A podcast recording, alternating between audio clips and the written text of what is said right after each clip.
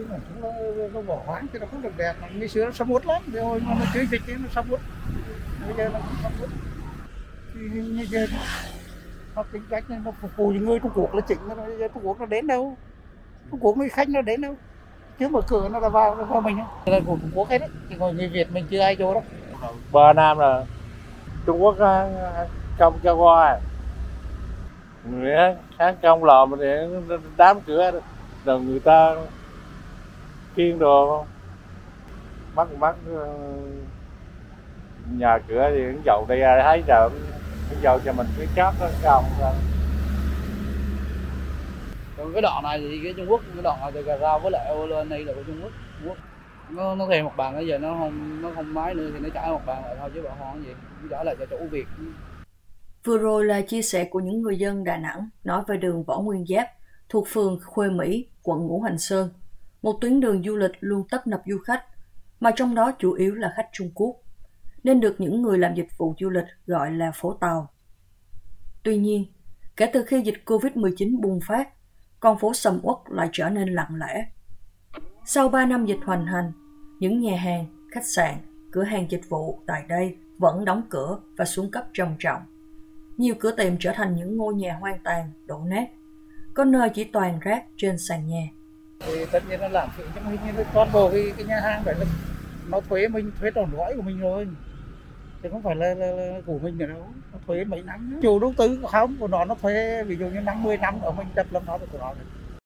Một người dân có mặt bằng cho thuê trên đường Võ Nguyên Giáp ngậm ngùi khi người thuê trả lại xác nhà cho ông vì không kinh doanh du lịch được do dịch covid mười chín.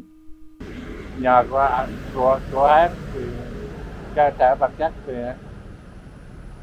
bây giờ đây đâu, còn cái này cái nhà này nhà của mình, cứ sao làm sao bón đất thì không có mua để bón thôi chứ. Dù chính phủ Hà Nội đã chính thức mở cửa du lịch lại cho du khách trên toàn thế giới kể từ ngày mười lăm tháng ba năm hai nghìn không trăm hai mươi hai, nhưng do dịch bệnh vẫn còn lây lan rộng rãi ở một số nơi tại Trung Quốc, nên lượng du khách Trung đến thành phố đáng sống nhất Việt Nam vẫn chưa đông như trước.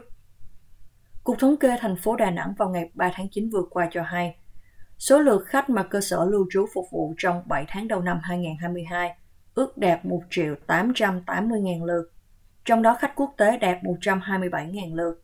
Chủ yếu nó phụ thuộc khách du lịch thôi, chứ còn khách nó vào thì nó đông lên thôi. Tức là hiện hiện tại bây giờ cả nhà hàng bắt đầu kinh doanh trở lại rồi. Chủ cái là gần như bỏ không tám mươi phần trăm. Rồi nay quay lại. Hôm dịch bây giờ nó nó nó nó không qua, nó không ấy. Cái đó là biết mà Trung Quốc đã dịch mà qua vậy. Nói chung cũng qua mà ít.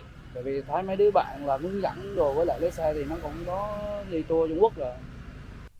Số liệu thống kê được truyền thông nhà nước đăng tải vào tháng chín vừa qua cho thấy, lượng khách quốc tế đến Việt Nam trong tháng này đạt bốn trăm ba mươi nghìn lượt. Tính chung chín tháng của năm hai nghìn không trăm hai mươi hai, ngành du lịch đã đón một triệu sáu trăm năm mươi nghìn lượt khách quốc tế, với khách thuộc thị trường châu Á vẫn chiếm số lượng lớn. Tuy nhiên, thống kê cho thấy lượng khách du lịch Trung Quốc đến đất nước hình chữ S đã không còn nằm trong danh sách này.